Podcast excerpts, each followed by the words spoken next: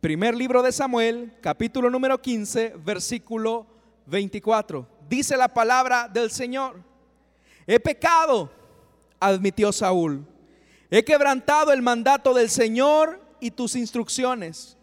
Los soldados me intimidaron y les hice caso, pero te ruego que perdones mi pecado y que regreses conmigo para adorar al Señor. No voy a regresar contigo, le respondió Samuel. Tú has rechazado la palabra del Señor y Él te ha rechazado como rey de Israel. Cuando Samuel se dio vuelta para irse, Saúl le agarró el borde del manto y se lo arrancó. Entonces Samuel le dijo: hoy mismo el Señor ha arrancado de tus manos el reino de Israel y se lo ha entregado a otro más digno que tú. En verdad, el que es la gloria de Israel no miente ni cambia de parecer, pues no es hombre para que se arrepienta. He pecado, respondió Saúl, pero te pido que por ahora me sigas reconociendo ante los ancianos de mi pueblo y ante todo Israel. Regresa conmigo para adorar al Señor tu Dios. Samuel regresó con él y Saúl adoró al Señor. Luego dijo Samuel: tráiganme a Agag, rey de Amalec. Agag se le acercó muy confiado, pues pensaba sin duda que el trago amargo de la muerte ya pasó. Pero Samuel le dijo: ya que tu espada dejó de tantas mujeres sin hijos, también sin su hijo se quedará tu madre. Y allí en Gilgal, en presencia del Señor, Samuel descuartizó a Agag. Luego regresó a Ramá, mientras que Saúl se fue a su casa en Gibeá de Saúl. Y como el Señor se había arrepentido de haber hecho a Saúl rey de Israel, nunca más volvió Samuel a ver a Saúl, sino que hizo duelo por él. El Señor le dijo a Samuel: ¿cuánto tiempo vas a quedarte llorando por Saúl? Si yo ya lo he rechazado como rey de Israel. Mejor llena de aceite tu cuerno y ponte en camino. Voy a enviarte a Belén, a la casa de Isaí, pues he escogido como rey a uno de sus hijos. ¿Y cómo voy a ir?, respondió Samuel. Si Saúl llega a enterarse, me matará. Lleva una ternera, dijo el Señor, y dile que vas a ofrecerle al Señor un sacrificio. Invita a Isaí al sacrificio y entonces te explicaré lo que debes hacer, pues ungirás para mi servicio a quien yo te diga. Amada iglesia y los que nos escuchan a través de la radio, hay una clara diferencia entre lo que es el arrepentimiento y el remordimiento. El arrepentimiento y el remordimiento son cosas que normalmente en un mundo como el nuestro, o en un ambiente como esto de la iglesia, suele confundirse, porque el remordimiento tiene por característica y por fundamento únicamente el lamento de las acciones que se han cometido y de las consecuencias que se han recibido a partir de las malas acciones y del mal obrar con el que se ha actuado. Sin embargo, el remordimiento no repara en las condiciones que me llevaron a actuar de esa forma. Es decir, una persona puede entrar en remordimiento por su mala acción, por su mala cabeza, por sus malas decisiones, y no necesariamente estar arrepentido.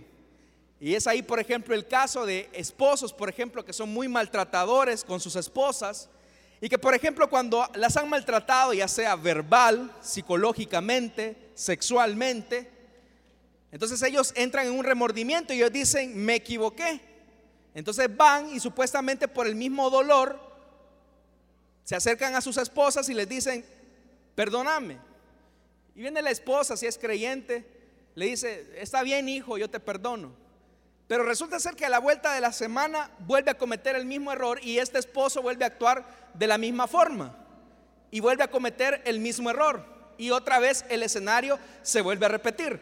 Usted a lo mejor se ha preguntado por qué hay matrimonios tan disfuncionales, en donde, por ejemplo, la esposa está siendo golpeada una y otra vez y ella siempre dice: pero es que yo lo perdono. Lo que ocurre es que lo que se ha producido en el esposo no es un arrepentimiento. Lo que se ha producido en el esposo es remordimiento por lo malo que él hace y por el daño que se hace, pero no repara en cuáles son los orígenes o cuál es lo que ha motivado que él actúe de esa forma. Es decir, no repara que el error está en él y no en su esposa, por ejemplo. Entonces, por ejemplo, el que tiene remordimiento siempre intenta buscar las salidas fáciles, siempre busca los mecanismos más fáciles donde él pueda evadir la responsabilidad de sus acciones. Cuando una persona tiene remordimiento, no tiene muchas veces arrepentimiento. ¿Cuál fue el caso, por ejemplo, de Judas Iscariote? La Biblia dice claramente que después que él traicionó al Señor, la Biblia dice claramente que él llegó donde las autoridades religiosas de Jerusalén y les fue a tirar las 30 monedas de plata. Pero ¿qué había en Judas? Lo que había en Judas no era arrepentimiento, lo que había era remordimiento de que él había quedado mal, de que él había traicionado, pero no reparaba en el fondo cuáles eran las motivaciones que le habían llevado a Judas a tomar esa actitud.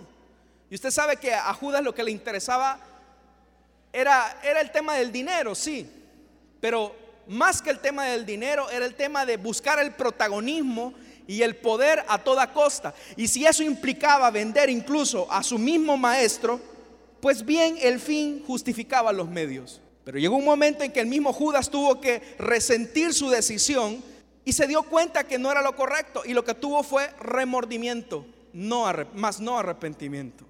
Lo mismo ocurre, amados hermanos, con las iglesias evangélicas, las iglesias cristianas, donde hay un montón de gente con remordimiento, mas no con arrepentimiento. Entonces, si ya dijimos qué es remordimiento, ahora expliquemos qué es arrepentimiento.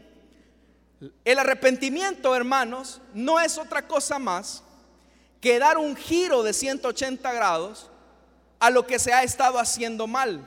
Es decir, es plantarse por un momento en el camino y decir: lo que he hecho, lo único que ha producido en mi vida es retraerme de una decisión correcta. Es decir, el arrepentimiento a lo que me lleva es a un cambio que es producido porque yo mismo razono que soy yo el del problema y que soy yo el que necesita tomar un vuelco diferente al estilo de vida. Pero ¿qué hace, amados hermanos, que una persona verdaderamente no tenga arrepentimiento? Es decir, ¿qué produce que una persona simplemente tenga remordimiento y no arrepentimiento? Y es ahí, por ejemplo, donde encontramos una inmensidad de incoherencias en el pueblo de Dios. Por ejemplo, la iglesia levanta la bandera de la santidad, de la integridad, pero ¿por qué hay creyentes, por ejemplo, que pecan en pecados que uno diría: jamás esto se daría en una iglesia, jamás esto se daría en una congregación? ¿Por qué ocurre eso? ¿Qué es lo que pasa? ¿Qué es lo que produce ese nivel de incoherencias? Pueden haber varios factores, pero el factor más común, y al menos lo que yo he visto, es que siguen existiendo niveles de gente con remordimiento, mas no con arrepentimiento. Una persona que tiene arrepentimiento es aquella que produce un buen fruto. Y por eso es que Jesús dijo que el árbol bueno dará frutos buenos, el árbol malo dará frutos malos.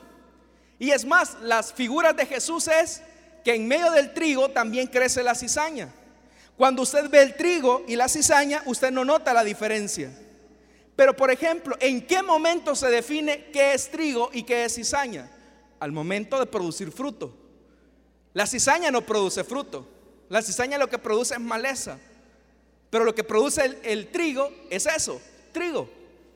Es decir, cuando se produce un arrepentimiento en la vida de una persona, hay ciertas características que definitivamente dan ese calificativo: esta persona ha nacido de nuevo, esta persona ha tenido un encuentro con el Hijo de Dios.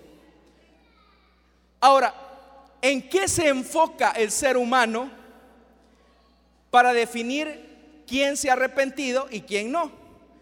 En primer lugar, hermanos, nosotros nos equivocamos al ser nosotros quienes definamos en otros quién se ha arrepentido y quién no. Cuando usted encuentra a un creyente que se pone al lado del camino y comienza a decir: este se ha arrepentido, este no se ha arrepentido, este le falta un poquito, se está equivocando.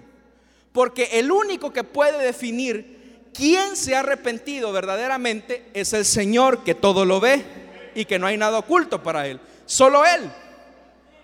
Ahora, ¿cuál debe ser la preocupación nuestra? Es que nosotros verdaderamente hayamos tenido un arrepentimiento con el Señor. El Señor no nos va a preguntar a nosotros: a ver, hijo, ¿y cuál fue el veredicto que tú viste acerca de aquella hermanita que se sentó al lado tuyo el domingo pasado? No, el Señor no les va a preguntar a ustedes nada de eso. La pregunta que a usted el Señor le va a hacer es si usted produjo arrepentimiento, si usted mostró frutos dignos de arrepentimiento. Pero como le decía, ¿en qué se enfoca el ser humano para definir quién se ha arrepentido y quién no? Normalmente en lo que nos fijamos es en los aspectos superficiales de la vida. Es decir, la forma en que cómo se viste, la forma en cómo habla, la forma en cómo camina, la forma en que tiene, la forma de cómo distribuye su tiempo. Es decir, son elementos que se pueden ver. Pero ahí hay un problema, que si bien es cierto, cuando Dios produce el arrepentimiento en nosotros, ese arrepentimiento se comienza a ver de forma natural. Es decir, se produce un momento en el que las personas pueden notar que verdaderamente en ellos se ha producido un arrepentimiento. Por ejemplo, el que antes era borrachín, que le gustaba la pacha, como decimos acá los salvadoreños, de repente nota que dejó la bebida alcohólica.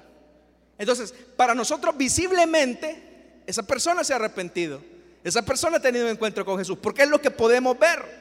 Ahora, lo que no podemos ver verdaderamente es el tema del nuevo nacimiento que se ha producido en la vida de esa persona que lo ha llevado a dejar la bebida.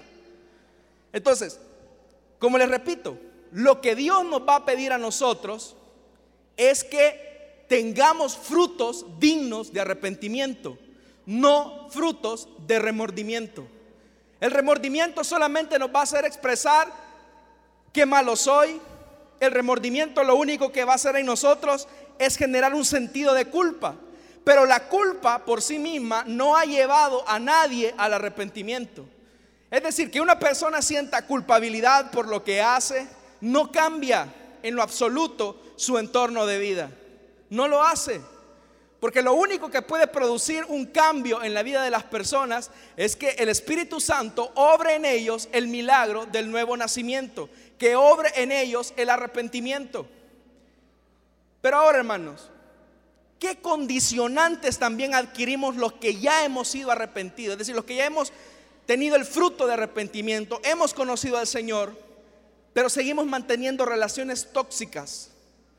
Seguimos manteniendo muchas veces ciertas vinculaciones que, lejos de ayudarnos a mostrar frutos dignos de arrepentimiento, lo que hacen es marchitar nuestra fe, al punto que nos podemos alejar del Señor, al punto que quizás nos podemos desviar del blanco perfecto que es Cristo. ¿Qué produce eso? Lo que lo produce es cuando el trigo entra en contacto con la cizaña y la cizaña comienza a hacerle daño. Una característica fundamental del trigo y la cizaña es que la cizaña puede quemar el fruto del trigo. Esa es una característica de la cizaña. La cizaña puede ahogar el fruto del trigo. Y esto se ve claramente, y por eso me ha impactado mucho el texto que hemos leído esta tarde. El relato por demás conocido para aquellos que leemos la Biblia. ¿Cuántos leemos la Escritura, hermanos? Amén. El relato más que conocido. Ustedes saben, Dios le dice a Samuel: Samuel, ha llegado el momento de escoger rey. Y yo me he escogido a un varón de la casa de Benjamín. ¿Y quién era este hombre? Era el rey Saúl. Dice la Biblia que dentro de la casa, de la dinastía, de la tribu, Saúl era el que tenía el mejor porte, tenía la mejor elegancia, y aún Samuel, a un poco disgusto, decide nombrar un rey y le dice a Saúl: oye, Saúl, el Señor te va a mudar en otro hombre, te hará un rey, te hará príncipe de la casa de Israel. Porque Saúl andaba buscando una de sus burras de su papá. Pero Samuel le reveló el propósito, le reveló lo que Dios quería hacer con Saúl. Entonces Saúl lo vio, lo formó, él lo ungió como rey, y poco a poco Samuel fue aceptando la idea de que hubiera un rey en la casa de Israel y que ese rey era Saúl. Pero ¿qué comenzó a ocurrir? Saúl comenzó a mostrar lo que había dentro de sí. Saúl comenzó a demostrar lo que existía en su corazón. Usted quiere medirle el carácter a una persona, dele un poco de poder. Usted quiere conocer cómo esa persona se conduce en sus relaciones personales, dele un poco de poder, dele dinero, dele reconocimiento, y él va a comenzar a sacar de sí lo que hay dentro. Hay personas, por ejemplo, que con el poder se envanecen. Hay personas que, por ejemplo, son déspotas teniendo poder, y son aquellos que maltratan. Y usted notará algo, por ejemplo, en sus trabajos. Si usted tuvo un compañero de trabajo que estuvo quizás en su misma línea de trabajo o en la oficina, no lo sé, pero de repente le elevan a una posición diferente, esa persona va a comenzar a sacar de sí lo que verdaderamente siempre hubo. A veces esas mismas personas que vienen de abajo son los más explotadores, son los más malcriados, son los que tratan mal a las personas. Pero ¿qué hizo? Y las personas se preguntan: hombre, si cuando este no era nadie, él no trataba así a las personas, pero ahora que tiene esta posición comienza a maltratarlas. ¿Pero qué produjo eso? Lo que lo produjo fue que el poder comenzó a sacar de sí lo que había adentro. Lo mismo también ocurre en la iglesia. A veces hay diáconos, no digo que en esta iglesia, en otra iglesia que no es acá, hay hermanos, por ejemplo, que ascienden a casillas de coordinadores. Entonces, cuando eran simplemente un hermano servidor, era muy amable, muy genial en su trato con las personas, pero cuando le elevan a una posición comienza a maltratar. Pero ¿qué llevó a eso, a esas personas? Lo que lo llevó fue que el poder únicamente sacó lo que verdaderamente siempre hubo en ellos: deseo de protagonismo, deseo de búsqueda de poder, deseo de reconocimiento. Y eso fue lo que ocurrió en el caso de Saúl. El rey Saúl recibe el poder, recibe la bendición, Dios se lo había dado, Dios lo había ungido, pero Saúl comenzó a sacar de sí lo que había adentro. ¿Y qué comenzó a sacar Saúl? Lo que había adentro. Bueno, en primer lugar, Dios le dice que debe de ir a pelear contra los filisteos, pero la orden había sido clara. La orden era: Saúl, cuando tú te acerques a la batalla, espera a Samuel, porque Samuel tendrá que ofrecer holocausto. Y lo pactado era que dentro de 7 días Samuel iba a llegar. Pero Saúl comenzó a ver las circunstancias y comenzó a ver que el ejército se desmotivaba. Pasaba un día, pasaba 2 días, pasaba 3 días, 4, 5, 6, hasta que llegaba el 7.º día. Y Saúl comenzó a decir: como que al sacerdote Samuel le agarró la tarde. Ha de haber sido salvadoreño, porque le dijeron que la reunión era a las 3 y él va apareciendo quizás a las 5. No es el caso de esta iglesia, ¿verdad? Pero por ejemplo, Saúl estaba impacientado porque Samuel no llegaba. Entonces vino Saúl, y en una actitud precipitada él pensó para sí mismo: bueno, yo soy el rey, soy el gobernante, soy el monarca, y a lo mejor yo también la puedo hacer de sacerdote. Y comenzó a usurpar posición que Dios no le había dado. Primer error de Saúl: comienza a tomar posiciones y privilegios que Dios no le había otorgado.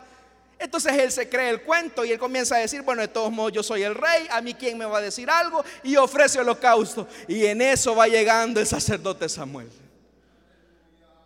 Y cuando llega Samuel le dice: qué barbaridad, muchacho, como un necio has actuado en este momento, has actuado alocadamente, y el Señor está molesto contra ti. Eso pudo haber sido un primer momento para Saúl, para recapacitar y decir: me estoy equivocando. Sin embargo, Saúl siguió, persistió en su obstinación. Dios le pasa un segundo examen. El segundo examen era este: Saúl, te he ungido como príncipe de Israel para que tú hagas justicia contra un pueblo llamado los amalecitas, que cuando mi pueblo iba de camino a la tierra prometida, los amalecitas se comportaron de forma muy inhumana con mi pueblo.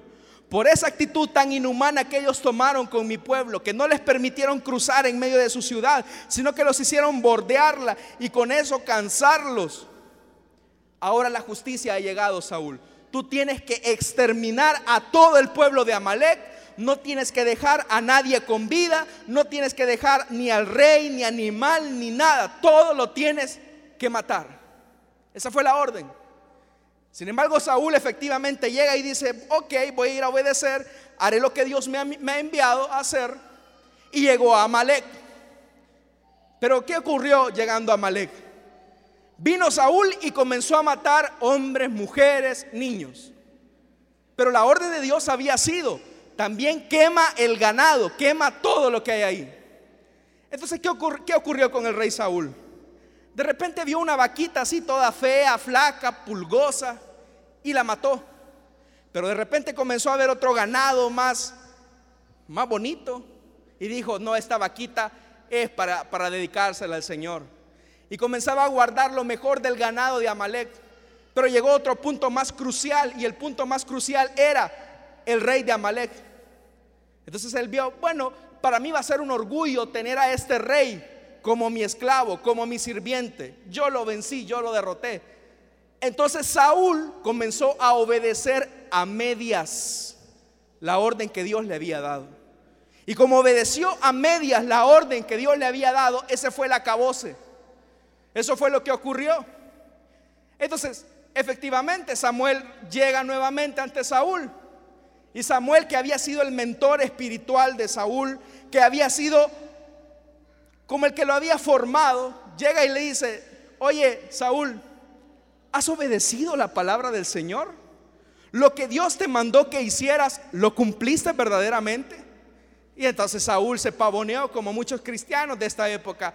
Sí, el Señor sabe que yo he obedecido a su palabra. He hecho todo lo que me mandó. Y vino Samuel y le preguntó: ah, de verdad, pero ¿qué son esos balidos de ovejas que yo escucho? ¿Qué es eso, esos animales que yo oigo que no me dejan entender que verdaderamente has obedecido la palabra del Señor? Y entonces, ¿cuál fue la actitud de Saúl? La actitud de Saúl fue una zafada olímpica, una zafada religiosa, y le dice al profeta, le dice al sacerdote también: Samuel, lo que pasa es que los hombres pensaron en ofrecer este sacrificio al Señor. Gravísimo error de alguien que solamente tiene remordimiento, cuando pretende justificar su pecado delante de Dios. Y lo que es peor, pretende bañarlo de una media tibieza, quizás de religiosidad barata. Y comienza a decir: no, hermano, mire, el que usted me vea quizás con esta persona no significa que yo tenga nada malo. Al contrario, yo solamente la estoy evangelizando. Mi esposa sabe que yo la amo, pero es una compañera de trabajo. Es cierto, yo le doy ray, pero fíjese que cuando venimos en el vehículo, la 98.1 Plenitud Radio, venimos escuchando, hermano. No se cruce con malos pensamientos. Y queremos justificar lo que no se puede justificar delante de Dios. Otra persona podría decir, por ejemplo, ahí: hermano, mire, yo lo que hago cuando llego a mi casa es que yo me desahogo de lo que pasa en el sector. La verdad es que el supervisor no está haciendo bien su trabajo, el coordinador o el supervisor de subzona no lo está haciendo también de la mejor manera, así que nos ponemos a dialogar con nuestro esposo sobre el mal trabajo que hacen los hermanos de la iglesia. Y queremos pañar, queremos pintar nuestro pecado con supuesta santidad. Porque así como el adulterio es pecado, la murmuración y el chisme es pecado. Y al infierno irá el adúltero como el chismoso. Pero ¿qué ocurre con la iglesia del Señor? ¿Y qué ocurre con las personas que tienen remordimiento mas no arrepentimiento? Son personas que constantemente tratan de justificar su pecado delante de Dios. Y ellos saben que lo que están haciendo está mal. Y ellos saben que lo que ocurre está mal dentro de sus vidas. Pero ellos lo comienzan a justificar. Hermano, Dios me entiende, Dios me comprende. Dios no ve lo de afuera, Dios ve lo de adentro. Así que no me juzguen. Pero ¿qué ocurre con ese tipo de personas? Tratan de justificar lo malo que Dios ha reprobado. Pero déjeme decirle algo: Dios no ve la apariencia, Dios ve el corazón, Dios conoce la intención del corazón, y a Él nadie lo puede engañar. Si usted pretende engañar a Dios, oiga, se está equivocando. Usted puede mostrar la mayor cantidad de justificaciones acerca de alguna situación de pecado. Usted puede justificarle a la gente: mire, entienda, yo lo que estoy haciendo, hermano, es que con este muchacho que a mí me gusta, es cierto, pero yo me lo quiero ganar para Cristo. No lo justifiques. Y si hay algo que Dios no tolera, es que nosotros justifiquemos el pecado. Y mire que hay hermanos que para esto son geniales. Justifican el pecado de una forma increíble. Y no se dan cuenta que Dios hace tiempo los ha hecho a un lado. Son personas que tienen remordimiento, son personas que no pueden vivir sin la iglesia. No, hermano, yo fielmente estoy los domingos acá en la casa del Señor. Pero su vida es una vida que está totalmente alejada de Él. Su vida es una vida totalmente incoherente. Y vea, cuando Samuel le dice esas palabras célebres, ¿qué le agrada más al Señor, Saúl? ¿Que tú le ofrezcas un montón de vacas y bueyes gordos para sacrificio, o ama la obediencia, Saúl? Respóndeme este examen tan sencillo de la palabra. Esta es la paz espiritual para ti, Saúl. ¿Qué ama Dios? ¿Ama el sacrificio? ¿Ama la religiosidad barata? ¿Ama las cosas externas? ¿O ama el obedecer la palabra? Pero vea, la actitud de Saúl es sorprendente. Versículo 24, y fue el verso que leímos. Mantengamos nuestras Biblias abiertas. Y vea lo que dice el versículo 24. Y Saúl lo dice: he pecado, admitió Saúl, he quebrantado el mandato del Señor y tus instrucciones. Hasta ahí estaba bien. Y alguien podría decir: aquí Saúl verdaderamente está reconociendo su pecado. Pero vea lo que pasa más adelante. No repara en que es él el del problema, en que es él el de la desobediencia. Y dice, versículo 24: los soldados me intimidaron y les hice caso. ¿A quién le está echando la culpa a Saúl acá de su desobediencia? Se le está echando a sus soldados. Entonces, con lo que Saúl está demostrando que en él no hay arrepentimiento, lo que hay es un remordimiento. Y lo mismo ocurre, por ejemplo, con los creyentes, que solamente tienen remordimiento, mas no arrepentimiento. Que el creyente, por decirle algo, en un ejemplo de adulterio, es que mire, yo cometí esta causa de adulterio porque mi esposa mucho me descuidó. La esposa puede decir: mire, yo me metí con esta persona, pero fue porque la verdad de las cosas, y no es que lo estoy justificando, dicen, pero es porque mi esposo ya no me dedicaba el tiempo, ya no teníamos tiempo de familia, y justifican su pecado. Es decir, por un lado son las personas que dicen: es verdad, yo me equivoqué, pateé el cable, como decimos a buen salvadoreño, pero él tuvo la culpa porque él me descuidó, porque él no me dedicó tiempo. Ahí lo que se ha producido es remordimiento, más no arrepentimiento. El arrepentimiento nos lleva, amados hermanos, a que seamos nosotros los que busquemos la causa en nosotros mismos y no en los demás.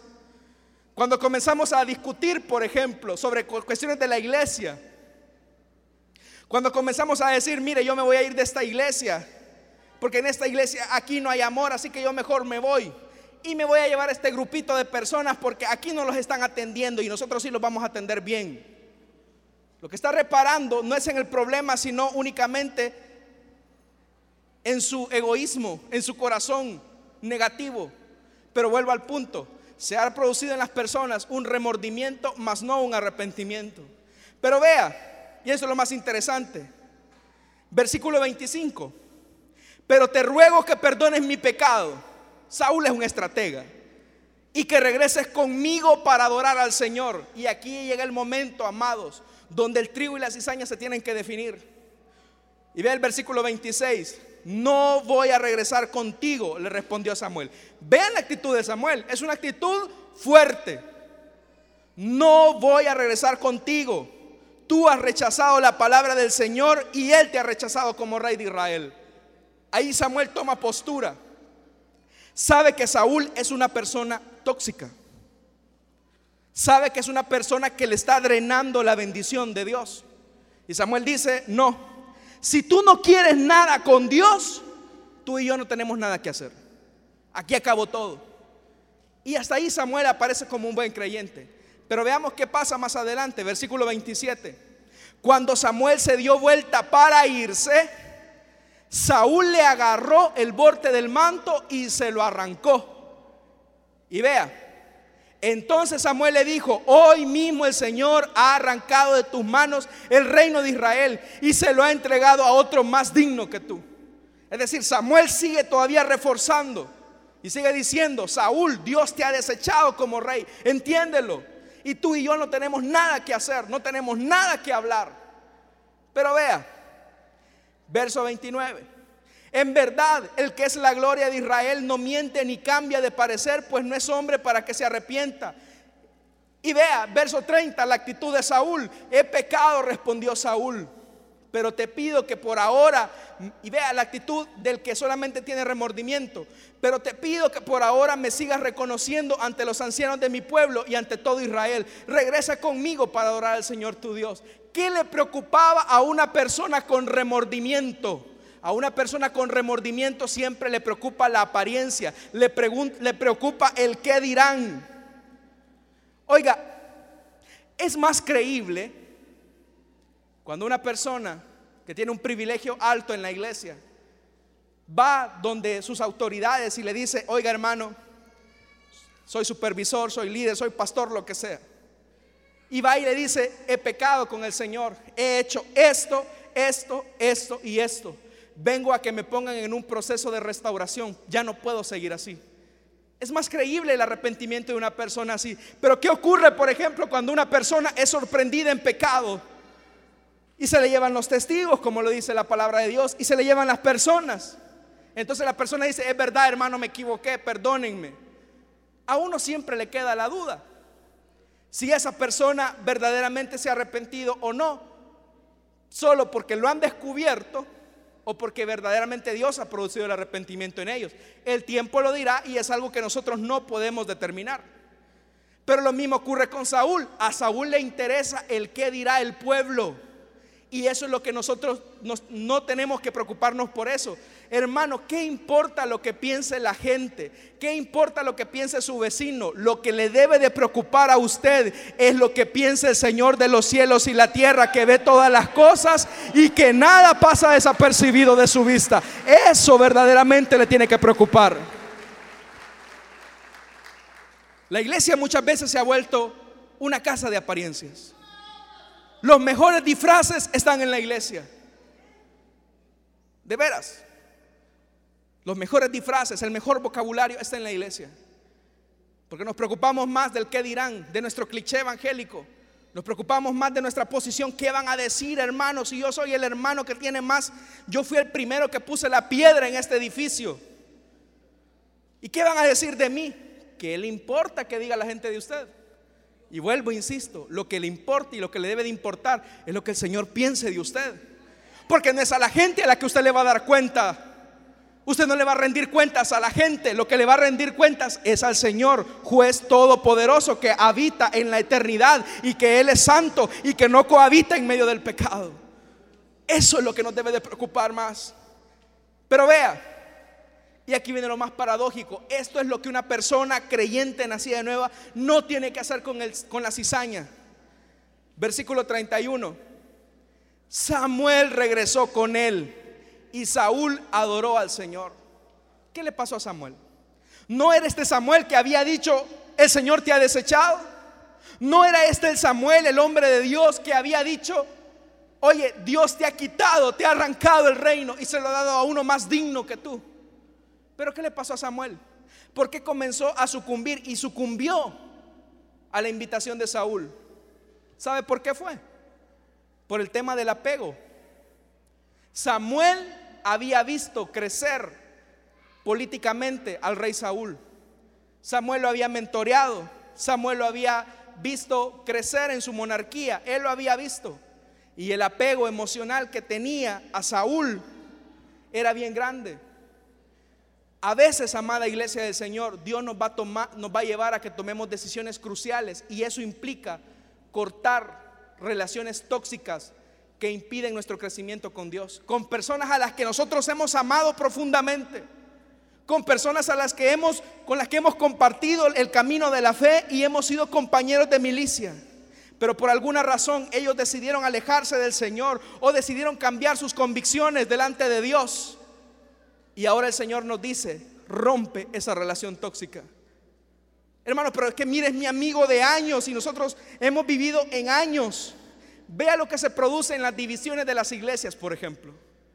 Usted los vio crecer a los hermanos, crecieron juntos, pero de repente por ahí aparece un hermano y dice: hermano, mire, aquí en esta iglesia no nos atienden bien, así que vámonos a la otra.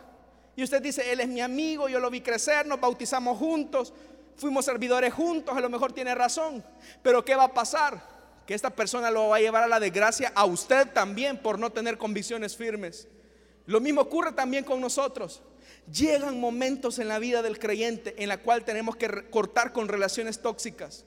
Momentos donde literalmente tenemos que dejar a un lado nuestro sentimentalismo y nuestras emociones en aras de la obediencia a Dios. Cuando usted encuentra personas que literalmente andan desubicadas, andan fuera de foco, aléjese de esas personas. No pretenda ser usted más bueno que Dios, como Samuel lo está haciendo. Samuel creía que podía ser más bueno que Dios. Y vean lo que ocurre. Versículo 32. Samuel le quiso hacer la tarea a Saúl, tarea que a Saúl le correspondía. Luego dijo Samuel: tráiganme a Agag, rey de Amalec. Agag se le acercó muy confiado, pues pensaba sin duda que el trago amargo de la muerte ya pasó. No sabía. Verso 33.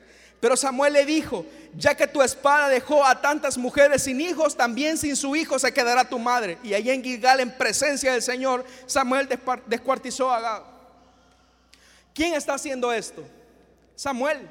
Pero ¿a quién Dios le había pedido que lo hiciera? A Saúl. No pretenda usted hacer la obra en otra persona, que solamente Dios la puede operar en la vida de ella. Muchas veces nosotros pretendemos ser más bondadosos que Dios, y usted y yo no lo podemos ser. Pero hoy Dios nos pide que tengamos convicciones firmes, tengamos convicciones sólidas, y literalmente de la cizaña tenemos que comenzar a alejarnos. ¿Por qué razón? Porque la cizaña jamás va a cambiar su naturaleza. La cizaña seguirá siendo cizaña. No pretende usted ponerle trigo a la cizaña, no va a poder. Y usted tiene que tener esa convicción. Personas a las cuales usted les habla de Cristo constantemente y constantemente están rechazando el evangelio de Jesús, son personas a las que literalmente, bueno, Señor, te la dejo en tus manos, ya le prediqué con mi testimonio, le prediqué con la palabra, lo invité a la iglesia, lo invité a la célula, pero esta persona no entiende. Usted no puede ser el salvador del mundo. Usted no puede ser más bueno que Dios, no puede ser más bondadoso que Dios. Y vea qué más ocurre. Versículo 34. Luego regresó a Ramá, mientras que Saúl se fue a su casa. Ahí se separaron físicamente. Versículo 35. Y como el Señor se había arrepentido de haber hecho a Saúl rey de Israel, nunca más volvió Samuel a ver a Saúl, sino que hizo duelo por él. Es cierto, ellos se separaron en Ramá, o más bien dicho, cada quien regresó a su parte, ahí en Gilgal. Es decir, en Gilgal se separaron, cada quien por su lado. Pero Samuel llevaba en su corazón a Saúl y hizo duelo por él, dice la palabra del Señor. Y en el capítulo 16, mire lo que dice. Llegó un momento en que el Señor se hastió de Samuel. Verso 1.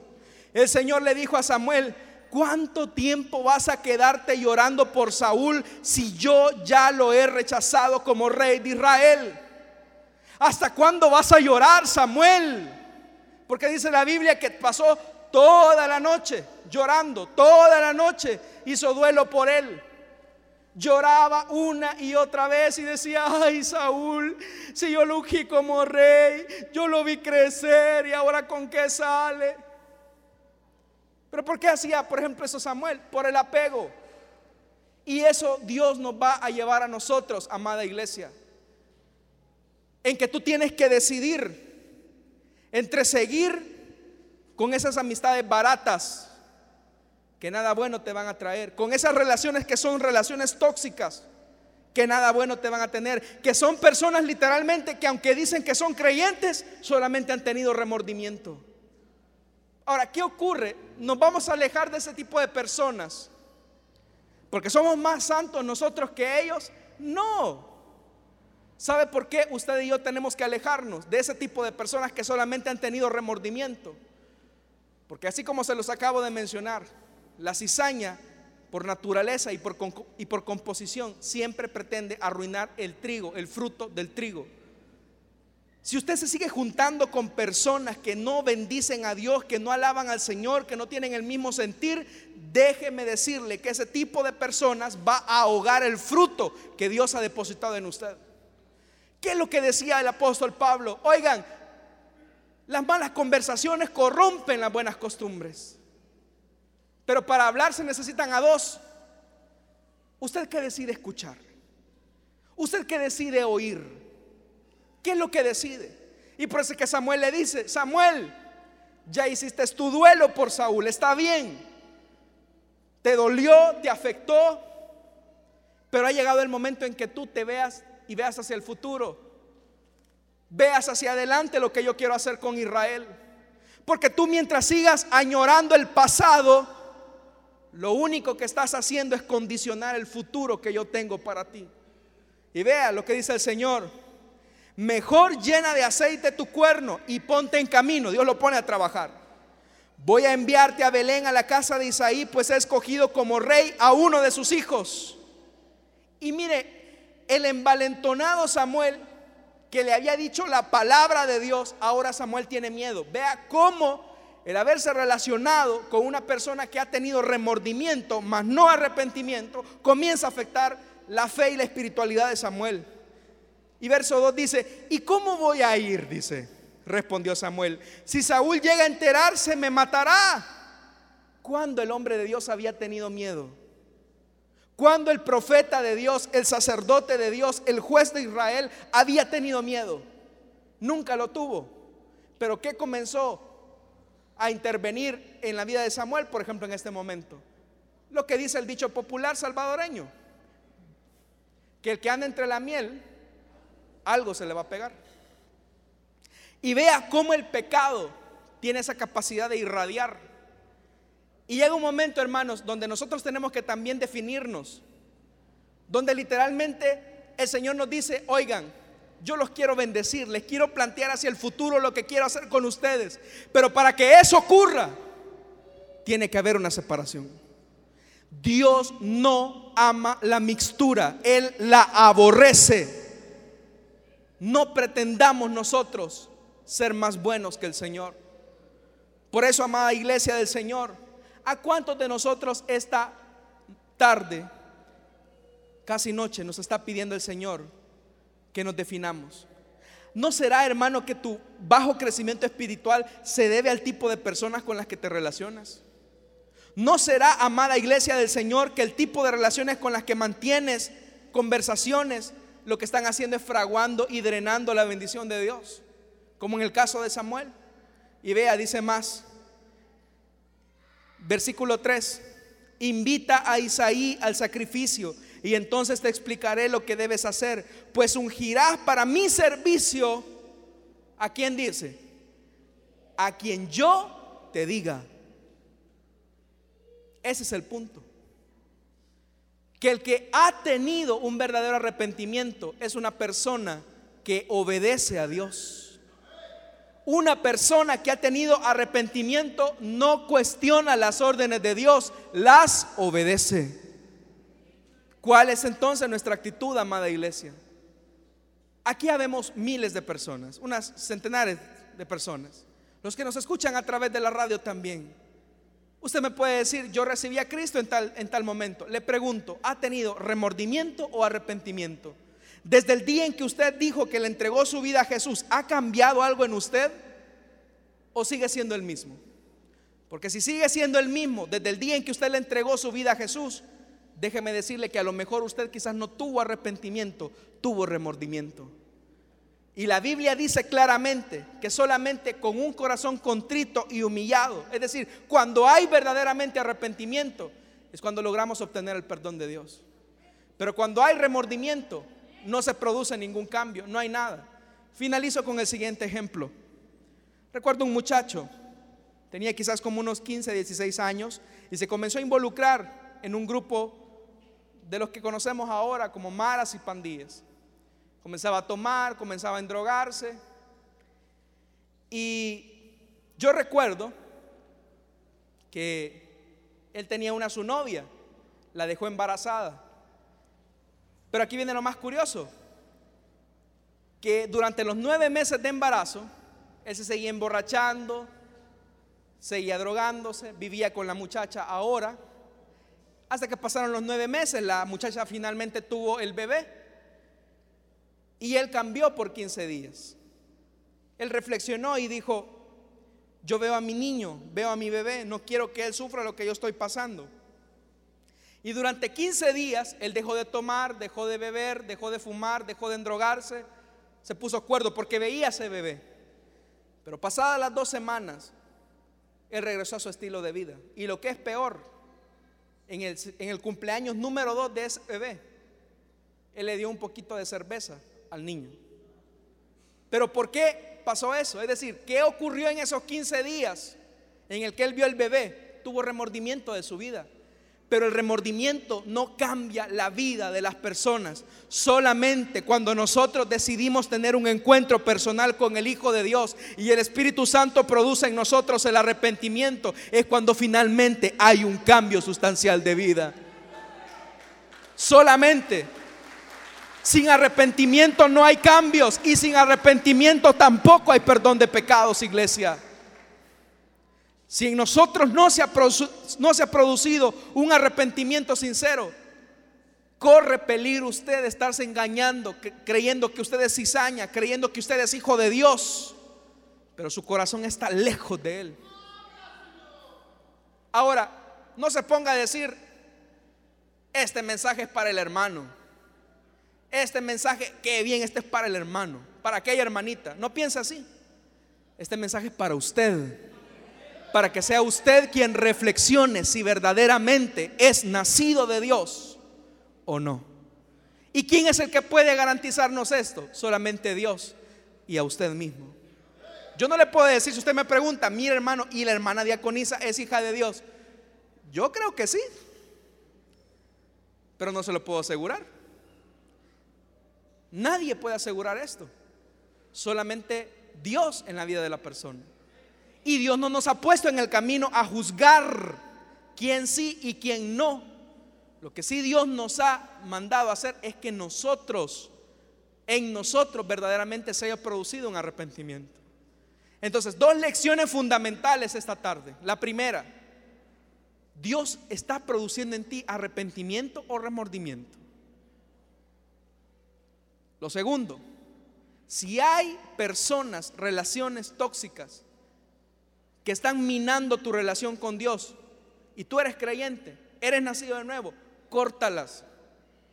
Eso implicará romper amistades de años, eso implicará romper relaciones de noviazgos, eso incluso va a implicar romper relaciones familiares, no porque lo querramos, sino que porque siempre, toda la vida, ellos nos incitarán al pecado. Y si usted le predicó, y si usted le habló de Cristo, y si usted intentó todo, oró, y esa persona no quiere, porque su naturaleza o no es el momento de Dios, o su naturaleza jamás va a cambiar, porque seguirá siendo cizaña. En el mundo solamente hay dos familias: los hijos de Dios y los hijos de ya sabe quién. No hay puntos medios. O es hijo de Dios usted, porque se ha producido en usted el nuevo nacimiento, o usted ya sabe hijo de quién es. Así que este es el momento para que reflexionemos. Vamos a orar entonces esta tarde. Quiero hacer una invitación rápidamente. En primer lugar, para los amigos que no conocen de Jesús, pero que saben que al escuchar esta palabra, Dios los ha inquietado a que reciban su perdón. Si eso se está produciendo en este momento en su vida, déjeme decirle que el Espíritu Santo entonces lo está inquietando a que usted tenga un encuentro con el Hijo de Dios y se produzca en usted un arrepentimiento. Y para ellos es la invitación esta tarde. Les invito entonces a que se pongan de pie. Pero también quiero hacer una segunda invitación, y es para aquellas personas que creen que son hijos de Dios, pero que a lo mejor han tenido remordimiento, mas no arrepentimiento. Le invito entonces en esta tarde a que se ponga de pie, le diga al Señor: Señor, cambia mi vida, quiero tener un encuentro personal contigo. Oiga, Saúl quería tener el perdón de Dios, él luchaba por tener el perdón de Dios, pero sobre la base del remordimiento, más no del arrepentimiento. Así que le invito en esta tarde para que se ponga de pie, queremos orar por usted, y así de esa forma usted le entrega su vida a Jesús, el Hijo de Dios. Oiga, nos podemos vivir la vida engañándonos, creyendo que somos hijos de Dios, pero nuestro corazón quizás a lo mejor está muy lejos de su presencia. Le invito entonces a que se ponga de pie. No me queda mucho tiempo, amada iglesia, amigos. Venga, pase adelante, pase al frente. Si hay alguien que desea recibir a Jesús, queremos orar por usted, venga aquí al frente y oraremos por usted. Oiga, usted no puede tener una vida de falsedad. Podemos engañar a las personas, podemos engañar a nuestros esposos, podemos engañar a nuestras esposas, pero del ojo de Dios nadie se escapa. Así que esta es la oportunidad para que usted le diga al Señor: Señor, cambia mi vida, transforma mi vida, produce en mí el milagro del nuevo nacimiento, del arrepentimiento. Le invito entonces a que pase aquí al frente y le diga: Señor, verdaderamente quiero ser un hijo tuyo, verdaderamente quiero ser un hijo tuyo, una hija tuya. ¿Hay alguien acá que desea entregarle su vida a Jesús? ¿Hay alguien acá? Yo sé que aquí hay personas que saben que tienen una doble vida. Acá son una cosa, afuera son otra. Dios aborrece la hipocresía, pero Dios ama la verdad y la integridad en lo íntimo del corazón. Si hay una actitud entonces de arrepentimiento, eso se debe de evidenciar en esta hora, recibiendo el perdón de Dios. Solamente me queda un minuto.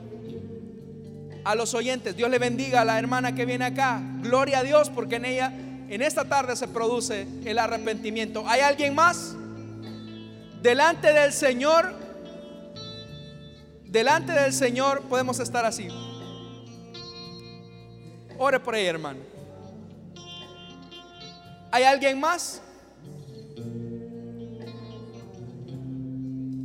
¿Hay alguien más?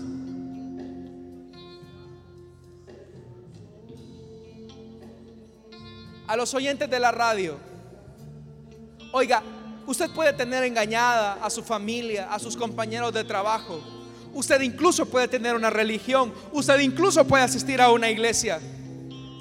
Pero si en su vida no se ha producido un milagro de transformación, de arrepentimiento, a lo mejor usted se está engañando. A lo mejor usted está creyendo que es hijo de Dios, que es hija de Dios. Pero del ojo del Señor nadie se puede escapar. Le invito entonces a que haga un alto en su camino y reflexione si verdaderamente ha nacido de nuevo. Oremos entonces por esta vida. Si durante la oración hay hermanos o amigos que desean pasar, no tenga pena, pase. Invito a los diáconos y a las hermanas diaconisas que se queden en esa posición hasta finalizar la oración. Oremos entonces. Padre que estás en los cielos, te doy las gracias, Señor, por esta oportunidad que tú nos das, porque tú esperas, Señor, que en nosotros se produzca el arrepentimiento, no el remordimiento. El remordimiento solamente nos genera culpa, nos genera ansiedad, nos genera tristeza, pero el arrepentimiento nos genera gozo, nos genera transformación. Te pido por esta vida, Señor, que está delante de ti. Te pido, Señor, por esta vida que está delante de ti. Bendice, Señor, en ella. Haz en ella el milagro del nuevo nacimiento. Perdona sus pecados, Señor. Dale una nueva vida y que a partir de este momento su vida comience a ser transformada por el poder de la palabra, por el poder de tu Santo Espíritu. Dale una nueva vida, Señor, en ti. Demuéstrale su amor y su perdón. Te pido por la iglesia, Señor, para que donde quiera que vayan se definan como luz. Señor, tú aborreces la hipocresía religiosa, aborreces las exterioridades, mas amas la integridad en lo íntimo del corazón. Bendice entonces ahora en el nombre de Jesús a tu pueblo, por los méritos de Jesús, Señor. Amén y amén. Damos la bienvenida a nuestra hermana.